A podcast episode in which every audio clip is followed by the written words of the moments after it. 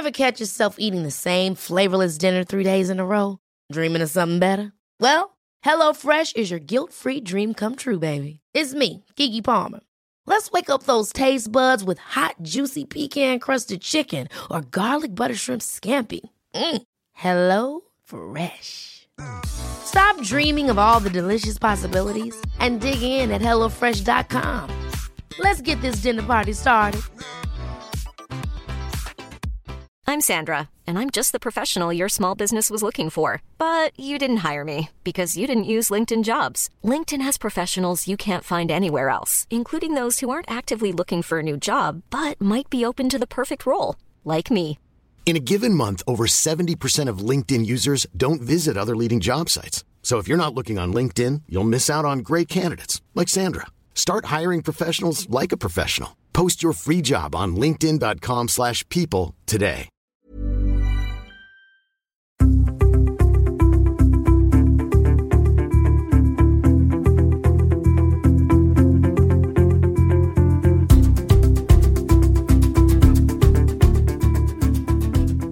Hej Lotta! Hej Victoria! Hur är läget? Det är bara bra. Ja, visst är det det? Det är jättehärligt. Ja, dags för eh, poddavsnitt nummer två. Woohoo! Yes! Kul! Och, jätteroligt. Och vi har, det som är roligt är också att vi har faktiskt lyssnare på vårt första avsnitt. Ja, det har vi. Det är jättekul. Ja, helt underbart. tack för det. Ja, vi pratar inte bara ut i tomma luften. Nej. Utan det finns någon som lyssnar. Ja, Jättefantastiskt. fantastiskt. Det skulle ju kunna vara bättre också om vi fick upp det på iTunes. Eh, Ja, du upplever lite tekniska svårigheter. Mm, jag försöker varje dag, några gånger varje dag, att lägga upp. Men eh, nej, det är inget fel på feeden och allt ser bra ut. Men de har nog problem. Så jag har mejlat dem för att se om det löser sig. Ja, Men då kanske fler kan upptäcka våran podd. ja, det blir lite lättare att lyssna. Ja, då, fin- då har du den på mobilen automatiskt. Mm. Men vi hoppas och tror att eh, inom kort så kommer Hälsosnack med Lotta och Victoria finnas på iTunes. Ja, och just det, jag måste bara säga det också, att man får gå in och prenumerera, då kommer den upp. Så att man måste söka upp hälsosnack och eh, prenumerera. Så får Ja, den på automatiskt. iTunes sen På menar du? Ja, sen. Inte Ja, än eftersom... Nej, när det finns uppe. Och då kan vi väl säga att vi meddelar på Instagram. Ja, Så fort eh, eh, podden finns på iTunes. ja, det gör vi. Det är en bra idé. Men eh, du, eh, idag så eh, har vi ju en jättespännande intervju framför oss. Vi har träffat Maria Berglund Rantén som är Functional Medicine Practitioner. Alltså jobbar med funktionsmedicin och näringsterapi. Och hon berättar ju lite mer om vad hon gör. Ja, när vi och kommer vad in det är. Ja, vad det är. Precis. Nej, men hon var ju jätteintressant att prata med. Ja, det är jättespännande. Det här är ju några av mina absoluta favoritämnen. Ja, du går igång på det här. Ja, jag, skulle, jag kan ju nörda in på det här hur mycket som helst. Jag skulle kunna prata med Maria hur länge som helst. Ja, men hon var tvungen att gå. Ja, till slut var hon tvungen att gå. Nej, men jag håller med. Det är, hon är jättekunnig och duktig. ja. Och eh, mycket intressant. ja, så det finns väldigt mycket matnyttig, spännande information i dagens podd. Så... eh, det, hon har ju börjat, hon har ju flyttat till Stockholm nu också efter att ha jobbat massa år i London. just det. Hon hade ju sin verksamhet i tio år i London. Mm. Och eh, flyttade tillbaka hem till Sverige för drygt ett år sedan. Så nu finns hon i eh, Stockholm Mm. och tar emot klienter. Men det gjorde ju också att hon fick möjlighet att träffa massa stora giganter inom funktionsmedicin och lära sig av dem.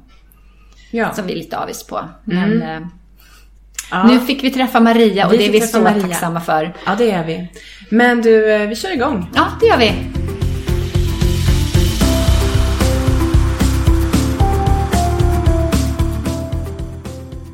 Välkommen till podden Maria. Tack!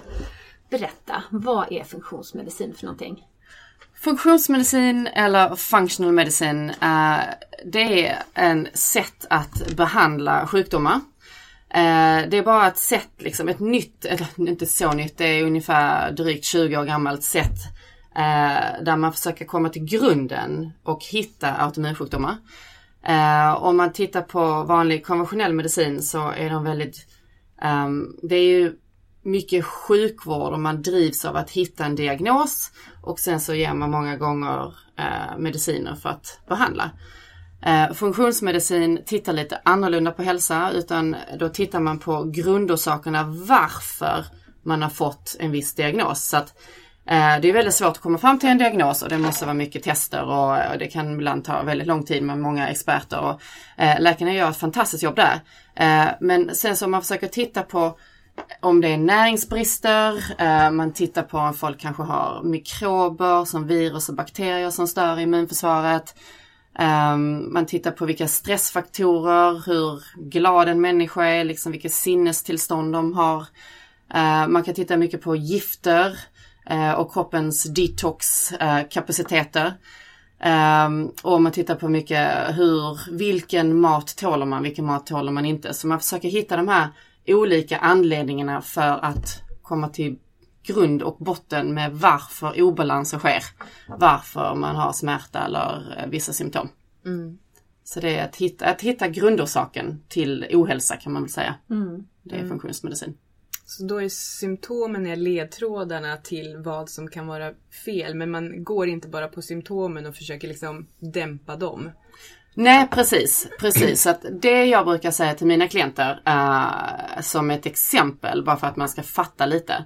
Uh, just sköldkörtelproblem är ju väldigt, väldigt, väldigt vanligt. Um, så att det är någonting som många har och många förstår eller de känner någon som har sköldkörtelproblem. Och då brukar jag säga att okej, okay, vi säger att du fick en diagnos för ett halvår sedan och så har du fått Levaxin och du kanske mår bättre av det, vilket är bra. Um, det vi försöker titta på är liksom att eh, innan du då har gått till läkaren och fått det så kanske du var trött, vi säger att du kanske hade problem med metabolismen, du gick upp i vikt eller hade svårt att gå ner i vikt och torr hy och kanske hormoniella störningar och hud, hår och naglar inte funkar riktigt och känner sig lite deprimerad. Så man börjar få sådana här symptom som är lite så här, lite diffusa liksom. De kan vara ospecifika. Det kan ju vara många grejer som leder till det här. Och så tills går du till läkaren och så till slut så hittar de då, okej, okay, oj, ja det var sköldkörteln, den är underaktiv, vad bra, då ger vi dig eh, Levaxin för det. Eh, vad jag då säger är, men okej, okay, men det är ju jättebra, men varför har du fått eh, sköldkörtelproblem? Varför mm. är den underaktiv? Varför funkar den inte som den ska? Mm. Har det så att, har läkarna kollat på ifall du har antikroppar? Har du en autoimmunsjukdom som um, som jobbar aktivt mot din sköldkörtel och försöker bryta ner den. Mm. Är det näringsbrister? Är det där liksom det Uh, är det några slags gifter som, som är runt i kroppen som, uh, som har fastnat liksom på sköldkörteln?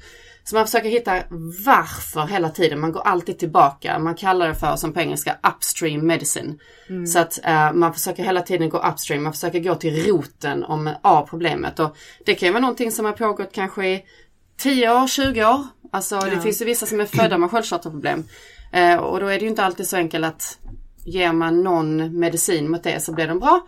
Eh, utan själva sjukdomsförloppet, framförallt om man har en autoimmunsjukdom, hela det sjukdomsförloppet fortsätter ju mm. och jobbar emot sköldkörteln så att den blir mer och mer underaktiv. Eh, och man får mer inflammation och um, och då kanske man, då får man hitta orsaken till det istället. Mm. Eh, och då gör vi det också. Så det ena, det ena behandlingssättet utesluter ju inte det andra. Mm. Så jag jobbar ju med människor fast de går på Levaxin och så tittar man ju på deras livsstil och deras kost. Eh, vad det är för någonting som kan ligga till grunden i det. Mm. Um, vi läste ett citat på din hemsida. Ja. Eh, ett eh, ayurvediskt citat som ja. vi gillade och förstår att du också gillar. Eh, When diet is wrong, medicine is of no use. When diet is correct, medicine is of no need. Mm. Berätta lite, hur känner du kring, kring det citatet? Ah. Ja, nej, men jag tyckte bara det funkar väldigt bra att om man om man tittar på så som vi människor har evolverat genom tiden och modern, liksom, den människan så som vi ser oss idag var ungefär 200 000 år gammal. Eh, moderna människan är ungefär 50 000 år. Vi har inte ändrat oss så mycket genetiskt. Vi ser likadana ut nu som vi gör då. Eh, men på det sättet som de levde, de hade ju fruktansvärda levnadsförhållanden om man säger. Så att de dog ju väldigt tidigt av eh, av infektioner och det var kyla och de svalt ihjäl och kvinnor dog i barnsäng vad det är. Eh, men maten de åt var ju mer korrekt för så som de utvecklades. Så vi har ju utvecklats i att äta den maten som finns i naturen. Så att på hösten kanske finns det lite svamp och sen så på våren när fåglarna börjar lägga ägg och så kunde de ju börja liksom rob the nest så. Sen så på så sommaren så fanns det bär och kanske lite honung som de fick så slåss med bina om. Um, och, och sen så har man då beroende på var man bodde, om man har bott uppe i kalla områden så åt man ju mycket kött och man var kanske fisken. Uh, och sen så beroende på om man bodde i områden som var lite mer varmare så, så kunde man äta då mer grönsaker och um, det som naturen gav då. Så att vi har ju utvecklats på ett visst sätt och man kan inte se att man har autoimmuna sjukdomar eller kroniska sjukdomar från den tiden. Utan detta är någonting när man började, började att odla, och odla vete, man började introducera gluten och, och spannmål in i människans kropp. Så börjar man, det har liksom bara, det har, det har utvecklats att man har fått mer och mer och mer sjukdomar med tiden. Så att om man äter mer rätt och detta är någonting jag ofta tittar på beroende på också vad personen i fråga har för någon, för någon preferens. Vissa människor älskar att äta mycket animaliskt protein, vissa människor vill inte göra det. Så jag jobbar ju såklart på vad varje människa vill göra. Men man försöker rensa upp i kosten och har människor en bra kost som man äter. Man äter ju åtminstone tre gånger varje dag. Eh, och man, det man äter, om man äter det som man äter varje dag som är bra mat då, så är det en väldigt antiinflammatorisk. Mm. Medan om man har fel kost hela tiden så får ju det är ju, det är ju kroppens råmaterial. Det är ju liksom, det är som om du skulle sätta in diesel i en bensinbil. Alltså den funkar till slut inte, den bryter ju samman. Mm. Eh, och till slut då så får man ju symptom. Eh, beroende, vissa människor får det när de är små och vissa människor får dem när de är mycket äldre. Mm. Eh, men det är ju någonting som händer gradvis den här skadan som man får med sina celler. Att fel mat med fel proteiner och fel fetter och eh, mycket socker och allmänt inflammatorisk kost och det är kanske mycket besprutningsmedel och så mm, på den. Och okända eh, tillsatser. Som... Ja exakt precis och, precis och det är sånt som, eh, som eh, matindustrin gör för att maten ska vara längre och smaka bra och hålla, hålla längre på hyllorna. Mm. Så det har ju ingenting med hälsa att göra. Um, så att det är ju egentligen en mat som nästan är som våldtagen den maten. Och nu är det mm. många människor som inte vill ha sån mat utan de kräver en bättre kost. Mm. Uh, för man kan ju så pass mycket idag att, och det finns ju jättemycket forskning, inte bara i Sverige utan det är bara att titta om i, utom i hela världen. Så vi är fulla forskning på de här grejerna att äter man rätt så, så mår man bra. Mm. För det är den maten du äter, det är ju den maten som cellerna ska jobba med. Mm. Och har du lite näringsämnen så, så kan du inte riktigt driva runt din kropp. Nej. Och det som jag säger, skitmat är skitceller liksom. Det, mm. det är skräpmat, då får du en skräpkropp. Mm. Um, och det är väldigt få människor som är så starka genetiskt så att de inte um, får symptomer. Mm, inte blir påverkade In, av Precis, det. inte blir påverkade. Men de är ganska få. Mm. Om man tittar på sådana här en kurva liksom. De flesta människor ligger i mitten, har medelgener och eh, reagerar mot kosten och mäter. Och sen är det vissa barn som blir sjuka och får cancer när de är väldigt unga. Mm. Eh, och sen är det vissa människor som äter horribel kost och dricker och röker och äter, gör precis allt fel men de lever ändå till de är hundra kanske. Mm. Men det är också väldigt ovanligt. Ja, så man det är bara... inget som man kan lita på. Nej precis alltså, och därför tittar man, man ju på... man är. Nej precis och därför får man ju titta på så som de flesta människor är. Mm. Eh, så det, ja, mm. om man äter bra så, så mår de flesta bra eh, och man har bra med energi och man är symptomfri till en mycket ja, äldre ålder om man ska säga. Du har ju nämnt lite om det här med autoimmunitet. Mm. Vad innebär det? Um, mm, det är ju någonting... Um, jag, det är du specialiserad på också. Ja precis. Jag, det, och det har kommit, uh, inte för att jag har bestämt mig för att nu ska jag bli duktig på, på, på autoimmuna sjukdomar. Utan detta är ju någonting som har det är ju mina klienter om man säger som har styrt mig i den riktningen. Mm. Eh, beroende på vad man får för, för vad, vad klienterna har för några, några äh, vad heter det, complaints, besvär. besvär.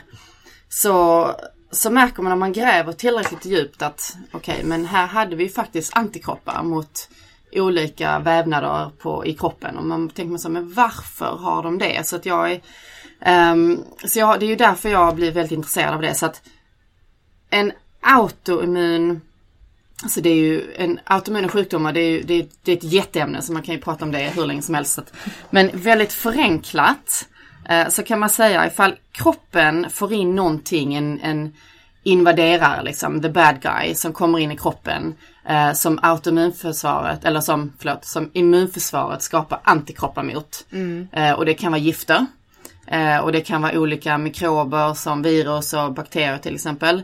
Eller det kan vara viss kost. Ehm, när då generalen i immunförsvaret eh, har bestämt sig för att Nej, men det här ser konstigt ut, det ska inte finnas här, vi ska attackera det. Då sätter de som en liten tag på den här, eh, vad det nu än är. Eh, och, då, så, så, och så ger de generalen en instruktion till soldaterna och säger Den här grejen ska ni attackera. Så vi säger att man har fått antikroppar mot bly eller det är antikroppar mot ett herpesvirus eller vad det nu är och herpesvirusen kan man ju också mäta. Eh, om man väl har fått det och det är någonting som kroppen inte gillar så kan det vara så att en vävnad i egen, den egna kroppen och det kan vara hjärtvävnad eller sköldkörteln eller någonting i nervsystemet och hjärnan. Det kan vara vad som helst. Mm. Eh, ser så likt ut så att kroppens soldater tar, liksom, de tar fel på den riktiga inkräktaren och på sin egen vävnad. Så att jag kallar detta för ett självkrig. Mm. Så då börjar kroppen att självkriga. Så att om man går tillbaka till det här med sköldkörteln. Um, om, om man har fått antikroppar, man kan mäta de här antikropparna mot sköldkörteln. Um, då har man, då vet man om att det här självkriget pågår och det finns en anledning bakom. Eh, och då får man försöka hitta, då hjälper det inte bara att ge mediciner som trycker ner immunförsvaret. För att immunförsvaret har ju blivit liksom för duktigt och för aktivt. Mm. Um, utan då får man försöka hitta vad är det som egentligen ligger till grund. Uh, och då får man hitta den anledningen, får man ta bort de sakerna som invaderar kroppen som, som stör. Och då lugnar immunförsvaret ner sig och då kan man, man kanske inte immunförsvar, eller autoimmunsjukdomen kanske inte försvinner helt men den, um, den kan ju dämpas och gå in liksom i någon slags remission så att den slutar i kanske väldigt, väldigt, väldigt många år. Mm. Um, så att det ibland är ju inte, det är inte möjligt alltid att läka helt och hållet kanske. Det beror på hur mycket skador man har fått också. Men, mm, som redan har skett. Liksom, som redan har skett, ja mm. precis. Mm. Uh, Men så att om man, om man då har en autoimmun sjukdom till exempel i sköldkörteln och sen så äter man medicin för det eh, och så känner man att man mår mycket bättre av det. Eh, finns det då en fara att eh, immunförsvaret liksom fortfarande håller på och jobbar och bryter ner sköldkörteln under tiden och man kanske inte märker av det då? Ja absolut och det kommer den göra också. Uh. så att även om du får som har sköldkörteln, även om du får Levaccinet och du får ditt hormon som kroppen då, eller som sköldkörteln har slutat att producera så mycket av så att då blir du trött och så. Mm. Um, om, även om du får det hormonet då utifrån i en tablettform så pågår fortfarande det här självkriget, pågår fortfarande hela tiden mm. eh, och jobbar med att bryta ner sköldkörteln. Så att den kanske, det är väldigt vanligt att man får ju gå upp i dos på sitt hormon efter några år för att man märker att okay, det funkar kanske inte så bra som, som eh, man, man trodde. Eh, och, ehm, och, och det är för att eh, då, det här liksom självkriget, att någonting, din, din, din egen kropp håller på att fördärvas. Ja, det pågår fortfarande ja. i kroppen. Ja. Kan det ta sig andra uttryck också? Så att liksom det sprider sig till andra vävnader också. Den här ja, det är väldigt, väldigt vanligt och det mm. finns mycket forskning på som visar att har man, har man antikroppar mot en vävnad mm. eh, som sköldkörteln då är det väldigt vanligt att man har det mot två, tre, fyra andra vävnader också. Man kan mm. ha det mot mycket mer. Mm. Och det är ju någonting som jag testar eh, om eh, vissa människor när de är otroligt oroliga så. Eh, och det är svårt att få de panelerna i Sverige Eh, och eh, då har jag tillgång till tester som kan kolla. De kan kolla, vad är det nu, så att jag inte överdriver här. Ja, det är säkert 25-30 stycken antikroppar mm. mot olika vävnader. Alltifrån jättemycket i hjärnan eh, mm. och nervsystemet. För att det finns um, eh, väldigt mycket mat som till exempel gluten leder till mycket autoimmunsjukdomar. Eh, och just glutenproteinet är så likt mycket i det i hjärnan så det finns ingen vävnad som tar så mycket skada eh, av att säga gluten som en trigger då, som just hjärnan och, och nervsystemet. Så att i de här panelerna man kan kolla antikropparna så finns det, eh, där finns en panel som eh, har ungefär 20, ja det är verkligen Och det är blodprov. det är det gör. blodprov. Det är ungefär 25 stycken och en fjärdedel av det, de, de antikropparna som testas är just för nervsystemet och hjärnan. Eh, och sen de andra är liksom några för hjärtat och, och, och där är för dina lungor och där är för, eh, för eh, dina reproduktionsorgan och eh, för skelettet och dina binjurar och alltså det är mot jätte, alltså det är mot väldigt, väldigt många grejer. Men det är kanske en eller två stycken olika antikroppar som mäts medan då nervsystemet har sju stycken på just det testet. Sen så finns det andra paneler som har ännu mer om nervsystemet för att nervsystemet är så otroligt känsligt. Mm. Men det här är ju, eh, det är ju jättespännande och du har ju tillgång till ett labb i USA som kan analys- göra de här analy- analyserna. Ehm, och är det då att via ett blodprov så kan man se i blodet om man har antikroppar, eh, om kroppen liksom har skapat antikroppar mot olika vävnader. Eller är det mot olika, olika mat och olika Ja, ämnen som... Ja. Alltså det här, det här labbet heter Cyrex Labs, um, Cyrex Labs. Och de har, de kallar sina paneler, de har 11, 10 eller 11 stycken olika tester. Ja. ehm, som man kan köra och de kallar dem för arrays. Och det finns olika arrays som kan kolla ehm, ja, om man har antikroppar mot eh, läckande tarm till exempel, eh, korsreaktioner mot, eh, mellan gluten och andras, annan eh, mat. Ehm, eh, det finns antikroppar som man kan kolla då mot just vävnader i kroppen. Eh, generella, det finns en väldigt stor panel som bara kollar liksom olika vävnader då och, mycket hjärnan och sen så finns det ännu fler som bara har med hjärnan och nervsystemet att göra.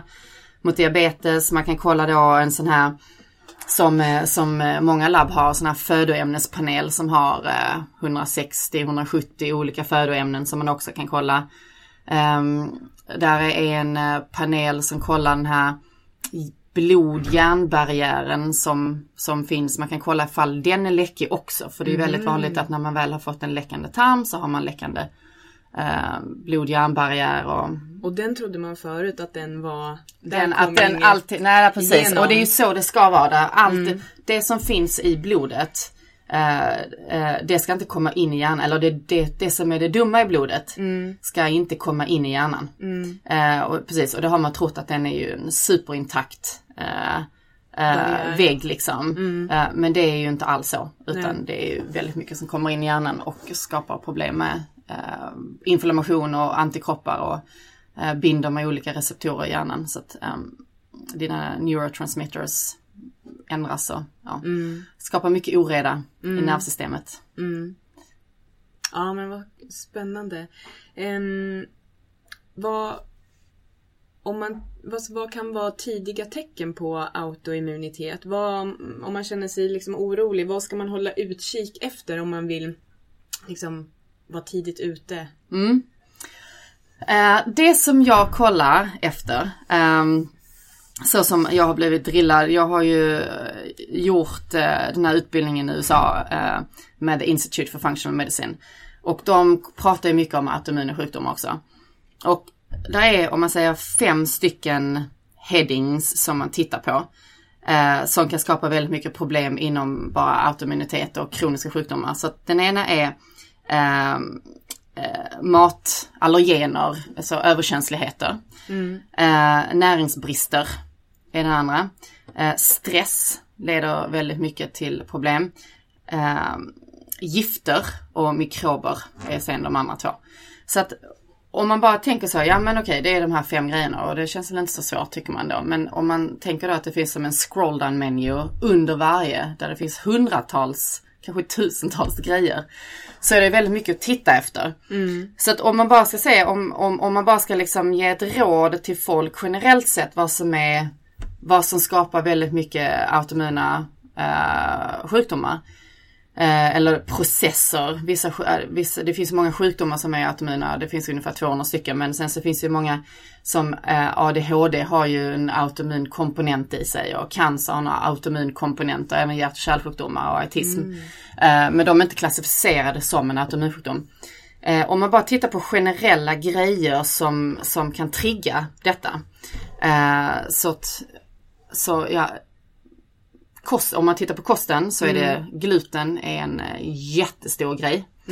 Ehm, och jag vet inte om vi kommer ha många frågor om gluten sen eller om Ja, vi ska vi kan prata om det nu gluten, liksom. eh, lite senare. Lite senare precis. Ja, Som- ja. Mm. Så gluten är en jättestor grej. Mejeriprodukter är också en sån grej som är otroligt inflammatoriskt och skapar mycket oreda i kroppen.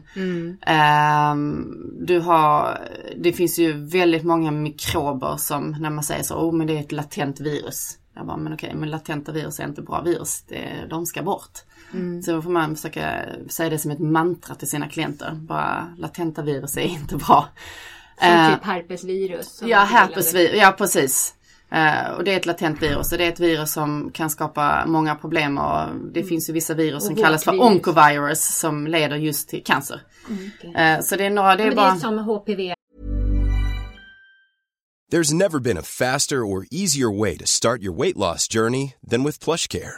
PlushCare accepts most insurance plans and gives you online access to board-certified physicians who can prescribe FDA-approved weight loss medications like Wigovi and Zepbound for those who qualify. Take charge of your health and speak with a board-certified physician about a weight loss plan that's right for you.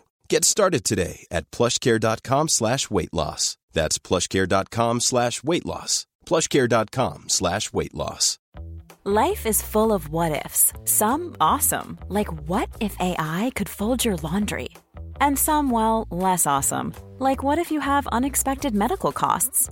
United Healthcare can help get you covered with Health Protector Guard fixed indemnity insurance plans. They supplement your primary plan to help you manage out of pocket costs. No deductibles, no enrollment periods, and especially no more what ifs. Visit uh1.com to find the Health Protector Guard plan for you. Exakt, det är också ett eh, sån oncovirus kallas det för, klassificeras som det. Eh, och de ska inte finnas i kroppen. Alltså de ska, de ska pushas ner så pass mycket, eller immunförsvaret ska klara av att hantera dem så att de inte dyker upp. Ehm, så att man tittar mycket på kosten. Om man har en bra kost så, så är det mindre risk att man får autoimmunsjukdomar. Uh, ehm, generellt sett, och ju mindre inflammation i kroppen man har generellt uh, leder till mindre eller färre kroniska sjukdomar och, och de här färre autoimmuna uh, processer som startas i kroppen. För inflammation är en sån drivkraft i att immunförsvaret, om man säger, ballar ur. Uh, så att, och då tittar man på gifter och man tittar på hur, hur glada är människor. Är de, är de, går de omkring och är arga och har de negativa tankar som är liksom som en, uh, alltså, ja, vad kallas det för, som en bully, vad heter det? Mobbare. Ja, som en mobbar, så här mobbningstankar om sig själv hela tiden, att de inte är bra på ditt och datt och de duger inte. Och, och man hela tiden går omkring så, så då bryts, då man bryts ju ner till slut. För att uh, hjärnan påverkar kroppen och kroppen påverkar hjärnan. Och, um, svarar det på din fråga eller har jag på något sätt liksom gått? em, in, inflammation em, som kan göra att de här repetitiva negativa tankarna dyker upp? Eller menar du att om man har repetitiva negativa tankar om sig själv så bryter det ner så att det blir liksom som en stress som bryter ner? Eller? Ja, alltså det, det går, eh, det går both ways. ja. Precis, det finns ju väldigt, väldigt, väldigt mycket forskning om tarmbakterier till exempel. Ja. Eh, och eh, man har ju fler tarmbakterier i tarmen än vad man har celler i hela kroppen. Och det finns betydligt mer DNA i de här tarmbakterierna än vad vi överhuvudtaget har som människor. ja, jättefascinerande. Ja men alltså det är otroligt fascinerande. Så att de bakterierna, de styr ju mycket. Om du har många dåliga bakterier, eh, då styr det också tankar. För de här bakterierna med med skapar, eh, producerar neurotransmitters och dina neurotransmitters som är ju liksom, ja det är hormonerna i hjärnan. Så att de liksom, om du har lite av vissa neurotransmitters så får du ju negativa tankar då också. Så att man kan definitivt, eller om du är sjuk, menar bara, bara ehm, vi säger du, blir, du får en magförgiftning eller du får någonting. Jag menar, ofta så går, ligger man och gråter, man känner tycker synd om sig själv och man är så gnällig och allmänt liksom self-pity på alla sätt och vis. Eh, men även, även skador. Jag menar det finns ju många skador, man verkligen skadar sig fysiskt. Eh, många av de grejerna leder ju också till inflammation så det kan ju också trigga att, att dina hormoner sätts så i obalans att det påverkar men det, det, det, hormonerna, det, allting handlar egentligen om så här biokemi uppe i hjärnan. Har du, har du lite av en viss liksom, substans så, så genererar det en viss tanke. Mm. Uh, men, uh, men sen så kan det vara, jag menar du kan ju ha flyttat eller bytt jobb, alltså det, du kommer in i en kris när någonting sånt som händer. Och det leder ju också till inflammation. Och uh, inflammation, de här heter cytokiner. Till exempel finns det en cytokin som heter IL6, interleukin 6. Uh, och den är en sån dum, cytokiner är som en slags budbärare som finns i kroppen. Uh, och om de här IL6 nivåerna går upp så finns det jättemycket receptorer i hjärnan. Och det igen så påverkar det hjärnan strukturellt. Uh, och om man har kroniskt höga nivåer av IL6 så krymper hjärnan mm. och orsakar skada. Så att, ja så det går, det går på båda, båda hållen. Ja. Mm. Ja. Men det här är ju liksom då poängen med att äta en antiinflammatorisk kost. Mm. För det är ju, det är ju ganska liksom populärt idag och man liksom läser om det att man ska äta antiinflammatoriskt. Så jag tänker att, att ta hand, att liksom ta, se till, se över vad man äter och också kanske eh, vara duktig på att hantera sin stress. Mm. Då har man liksom hanterat Två grejer. Två mm. av, de här mm. headings som du pratade om som ja, man precis. kan hantera själv. Absolut. jag tänker att gifter och mikrober, det är ju lite, det är inte lika lätt. Nej, att nej. själv hantera. Nej. Så om man vill känna så här, liksom ta lite makten över sin hälsa. Mm. Då är det liksom kost och stress mm. som är de viktigaste och enklaste. Ja, och kanske lite ekologiska eller naturliga ansiktskrämer och sånt som man kladdar på ja, sig. Så har man fått mm. bort lite... Lite gift har man fått bort Ja precis, alltså precis. Ja. Att bara äta ekologiskt så är ju bra. När jag var um, för ungefär tio år sedan så eh, läste jag en studie, nej detta är ännu längre, mer länge sedan. Det jag, jag var gravid första gången så detta är ju, detta är ju 12 år sedan. Mm. Så läste jag en studie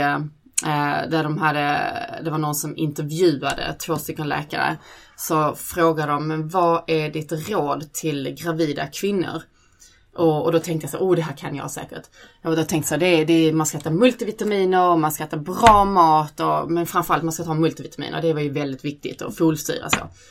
Och de bara, nej, det är, vikt, det är viktigare att ta bort de här liksom antinutrients än att lägga till nutrients. För att de flesta i västvärlden, om man bara har en någorlunda bra kost, så får man oftast tillräckligt med näringsvärden. Eh, så länge man ska man absorbera upp dem också såklart, så man ska inte ha en skadad tarm. Men eh, det är viktigare att ta bort gifter än vad det är att lägga till grejer. Och det är därför jag tittar väldigt mycket på det här när man har just autoimmunsjukdomar, att man måste ta bort grejer mm. som stör i kroppen. Mm. Och som hela tiden irriterar. Som hela tiden precis irriterar mm. och skapar oro i uh, immunförsvaret. Uh, så därför är ju precis kosten, om man då äter en antiinflammatorisk kost, så då kan man säga så, men vad är det? Um, väldigt mycket grönsaker. Sen så beroende på vad man har för preferens, om man då inte vill äta något animaliskt protein alls eller då får man ju vara väldigt duktig med att man måste veta vilka bönor och linser som man äter. Det är inte alla människor som kan bryta ner bönor och linser.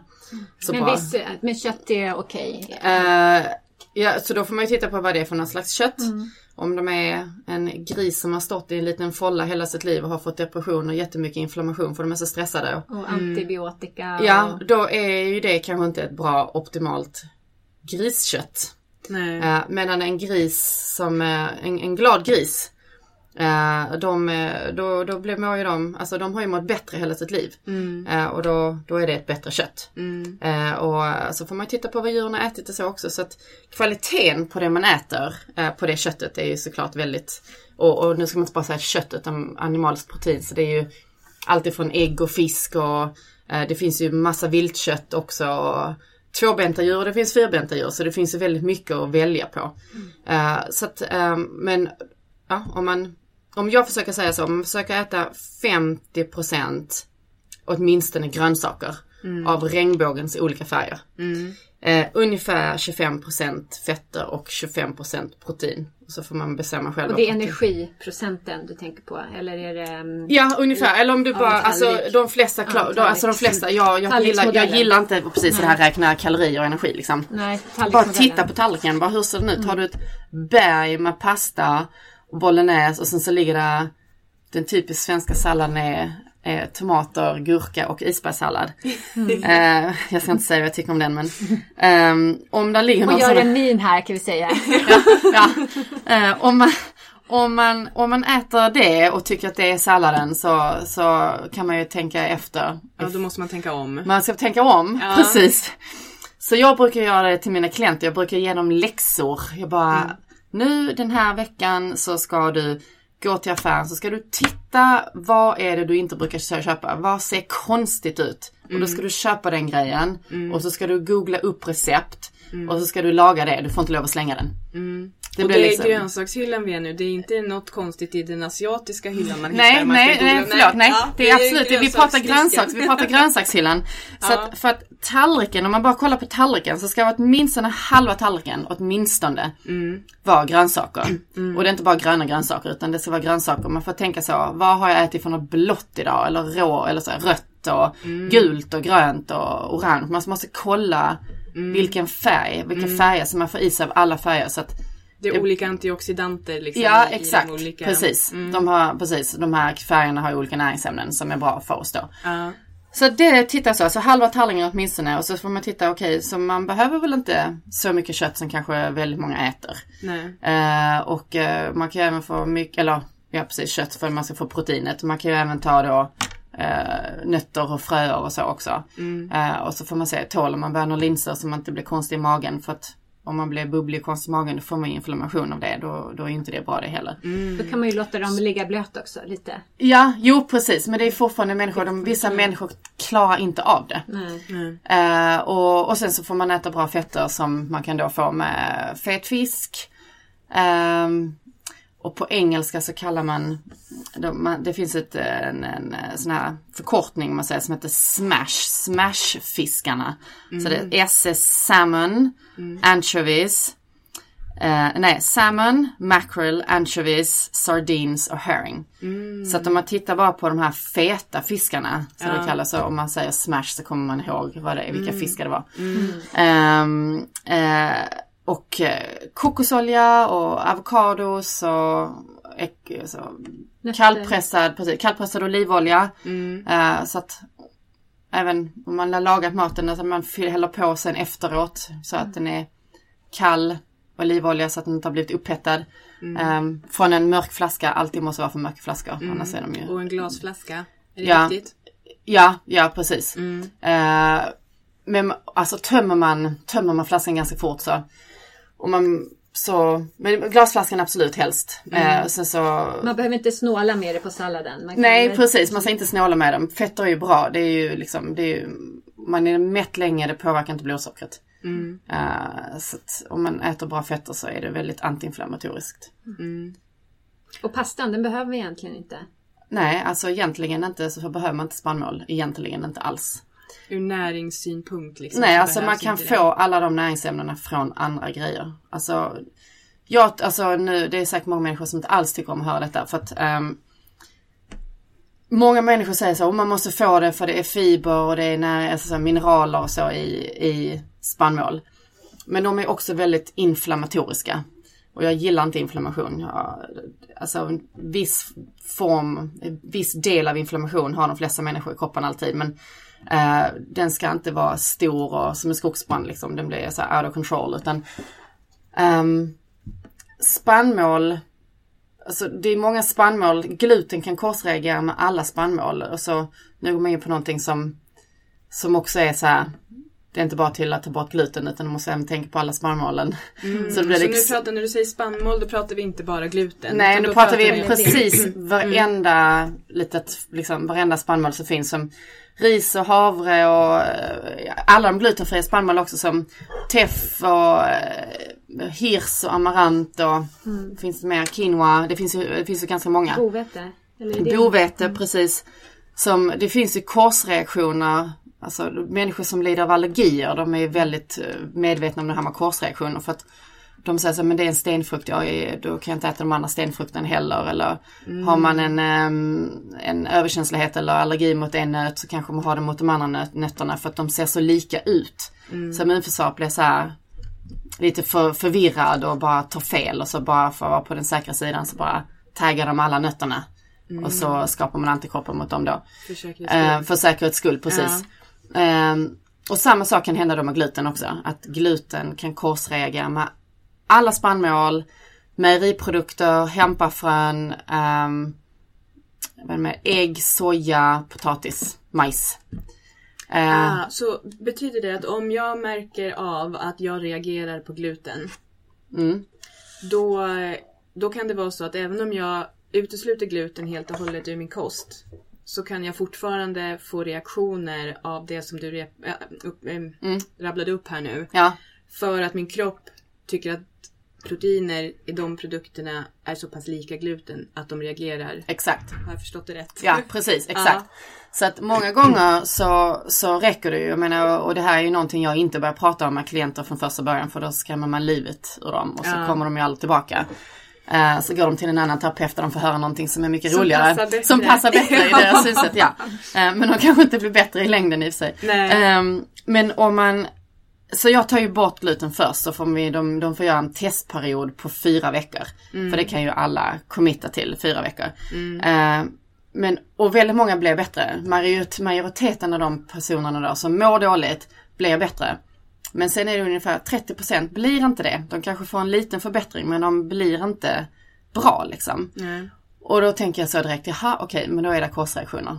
Då är nästan, jag ska inte säga att jag vet att det är det men jag, jag misstänker, misstänker det väldigt kraftigt att det är korsreaktioner. Och då får man gå in och kolla och testa dem. Och det har ju Syrix de här testerna, eh, eller den panelen. Får man gå in och kolla och så får man, ja då, vi säger du reagerar mot havre är en väldigt vanlig.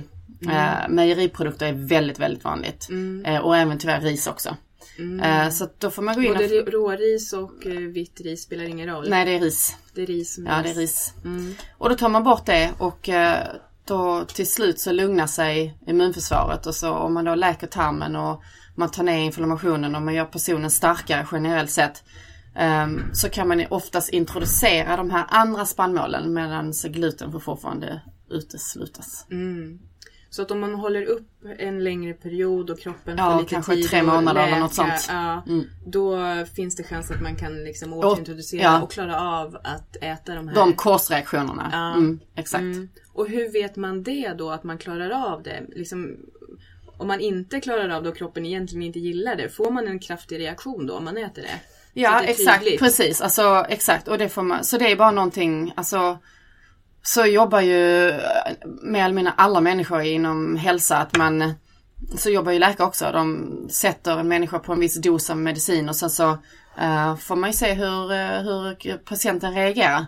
Eh, och, och så får man öka eller minska och för att man, man kan ju inte veta hundraprocentigt, det vet man ju inte. Man gör ju en, en intelligent gissning. Eh, så att om man då tar bort den maten som du inte tålar och så läker man tarmen och eh, man gör mindfulness och man försöker bli gladare och, och eh, man tar vissa supplements som gör så att det påskyndar hela förloppet med, att, att, eh, med, med läkande. Eh, så introducerar man de här grejerna sen. Kanske inte, man behöver inte dundra på ju men man, man återintroducerar det. Och då får man ju se, kommer symptomen tillbaka då får man ju gissningsvis så kan man ju säga då att då vet vi om att då kanske det fortsätter. Ehm, men de flesta blev så pass bra så att, att den här, det initiala liksom på, på, på den här läckande tarmen. Läckande tarm är en stor grej till att folk mår dåligt. Att man har en skadad tarm. Eh, om man då har läkt tarmen så, så, och tagit bort de värsta, alltså värstingbovarna, då kan man ju liksom oftast, om man är generellt sett bättre, så kan man återintroducera, in- återintroducera vissa grejer och så klarar kroppen av det. Eh, För vad är läckande tarm? Om Läcka- du bara kortfattat ska förklara Ja. för de som aldrig kanske hört talas om Nej, det. läkande tarm är, det är egentligen, alltså du har ju dina, din cellvägg i tarmen som är en, så det, det är bara ett cellager tjockt. Eh, och det är den här slemhinnan och slemhinnorna går ju från näsan och ögonen och sen så genom hela röret liksom, från munnen till anuset. Eh, och om, där har du i tarmen så har du ju jättemycket de här villi, de här tarmludden. Eh, och på tarmludden så har du små pytt, pyttesmå, eh, heter microvilli. Som då är ännu mindre tarmludden man ska säga, som, som absorberar upp all näring. Och ehm, när du har en läckande tarm så skadas ofta de här, alltså tarmludden kan skadas. Och att cellerna, tarmväggen generellt sett som ska vara, säg att en, eh, tarmväggen ska vara som en eh, medeltidsmur eh, den ska runt en intakt. Den ska vara intakt och, och den ska bara öppna sig för, eh, för att det ska komma, få, få lov att komma in grejer in i staden om man säger. Eh, vid vissa speciella, eh, vad heter det? Portar. Ja men ja, precis, portar och indikationer att, eh, att kroppen säger så okej nu är du, du ser tillräckligt bra ut, du Ja, får liksom, du är här är tillräckligt näring, liten, det det här när, det här ska komma in i kroppen. När tarmen blir läckande så skadas cellerna så att man får små, små revar liksom i tarmen. Den punkteras. Mm. Och då kommer det in mat som inte har brutits ner till tillräckligt små beståndsdelar. Så kommer de in i kroppen. Men det är ju inte bara maten utan det är ju gifter och Mm. mikrober också som bara kan om porten väl är öppen in i staden då kommer det in allt möjligt skräp Mm. eh, och ställer till oreda. Och så blir det liksom lite krig bland dina soldater. Det är precis det som händer i kroppen också. Mm. Och det, är det som, och det är gluten som är största boven till att det blir, eh, det är det- som är murbräckan kan man säga då. Som Ja, ja upp. precis, det var ett bra ord, murbräcka. Mm. Ehm, ja precis. Eh, så gluten, gluten är en jättebov i det här med läckande tarm. Och, ehm, jag brukar säga att gluten är som ett sandpapper på din tarmvägg. Och om man tar ett sandpapper och hela tiden slipar på ett cellager tjockt eller tunt, en tunn vägg. Så till slut så blir den så sårig och läckande så att, eh, så att den klarar liksom inte, den, den kan inte läka sig själv hela tiden. För att i den takten som man äter gluten och um, gluten leder till så mycket inflammation så att, så att eh, den här inflammationen som kommer då från glutenet så att människor kan inte, vi kan, vi kan inte bryta ner gluten och detta är inte jag som säger detta. Nej, Utan det detta finns mycket forskning, Ja, mycket forskning. som visar att, eh, att, det är på det här sättet. Ja, vi kan inte bryta ner gluten och eh, gluten är en stor molekyl som, som orsakar mycket inflammation och som då gör de här revorna i tarmen. Eh, Men det finns ju annan mat också. Det finns ju egentligen all mat som en är överkänslig mot riktigt och som leder till inflammation. Och det finns väldigt många antiinflammatoriska mediciner som eh, gör, dem, gör det här liksom. Jag ska inte nämna namnet på någon sån. Nej. Någon som blir arg på oss. Men, eh, stress kan ju också göra det för det är, det är inflammationen igen. Inflammation är någonting som är jättedåligt för kroppen. Eh, och det är någonting jag så här, tjatar om eh, väldigt ofta med mina klienter. Det är just inflammation, inflammation, inflammation. Var kommer den ifrån? Men kan man se på kroppen? Vad är symptomen om man då ha- har inflammation i kroppen? Kan man se det? Ehm, ja, alltså du kan ju till exempel om du eh, Alltså det går ju inte att säga sådär att det är någon som bara ser röd, röd ut. Alltså om du har eksem så kan man ju säga att någon har inflammation i huden. Ja, eksem är ett tydligt tecken på. Ja, eksem är ett tydligt tecken och att man bara har generellt sett eh, eh, svullen mage, man har ont, huvudvärk. Det, Det kan vara Så lite diffus- diffusa Ja. magproblem. Ja, det precis. kan vara diffusa magproblem, precis huvudvärk, ont i leder, muskler. Trötthet kanske. Eh, ja, i, ja, men på ett annat mer komplicerat sätt. För det påverkar binjurarna då så att du får inflammation. Eh, ja, så till slut så leder det till trötthet också. Mm, Det påverkar binjurarna. Mm. Ja men det här är jätte, jättespännande Maria. Jag tror vi får bjuda hit dig igen och prata ännu mer. och bara fortsätta det här spännande samtalet. Men eh, nu är det dags för oss eh, idag att runda av. Ja. Eh, Hur ogärna jag än vill göra det. ja. Men vi frågar ju alla våra gäster att om du bara får välja en sak att göra för hälsan. Ja. Vad, vad, vad ska man göra då tycker du? Uh, ja, då måste jag ju sitta tyst för det finns inte bara en sak att göra Nej. för hälsan. Do it all. Precis. Ehm,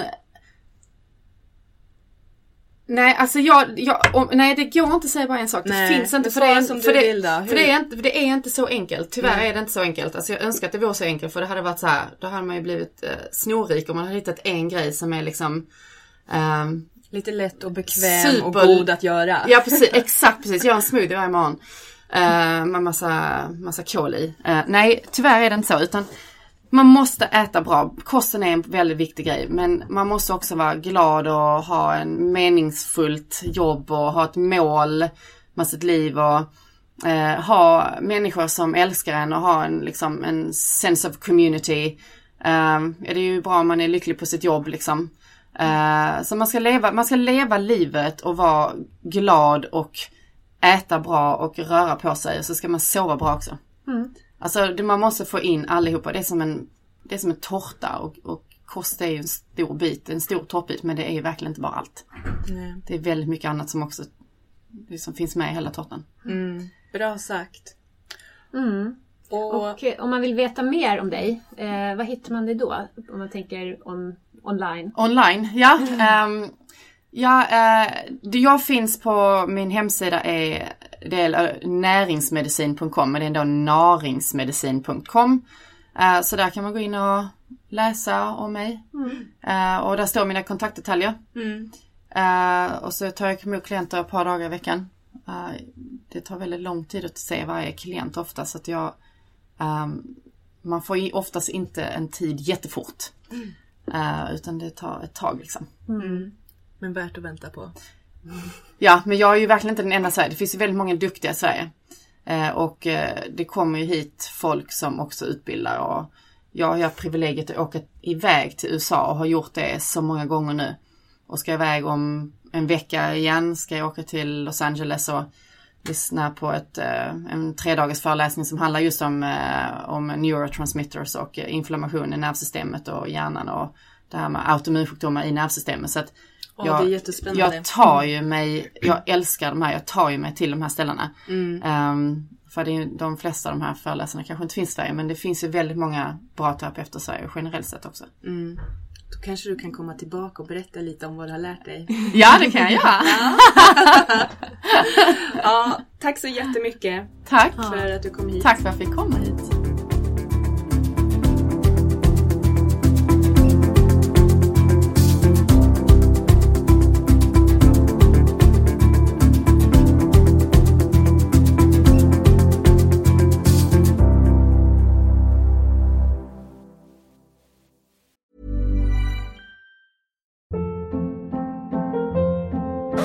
Hold up. What was that? Boring. No flavor. That was as bad as those leftovers you ate all week. Kiki Palmer here, and it's time to say hello to something fresh and guilt-free. Hello Fresh. Jazz up dinner with pecan-crusted chicken or garlic butter shrimp scampi. Now that's music to my mouth. Hello Fresh. Let's get this dinner party started. Discover all the delicious possibilities at hellofresh.com.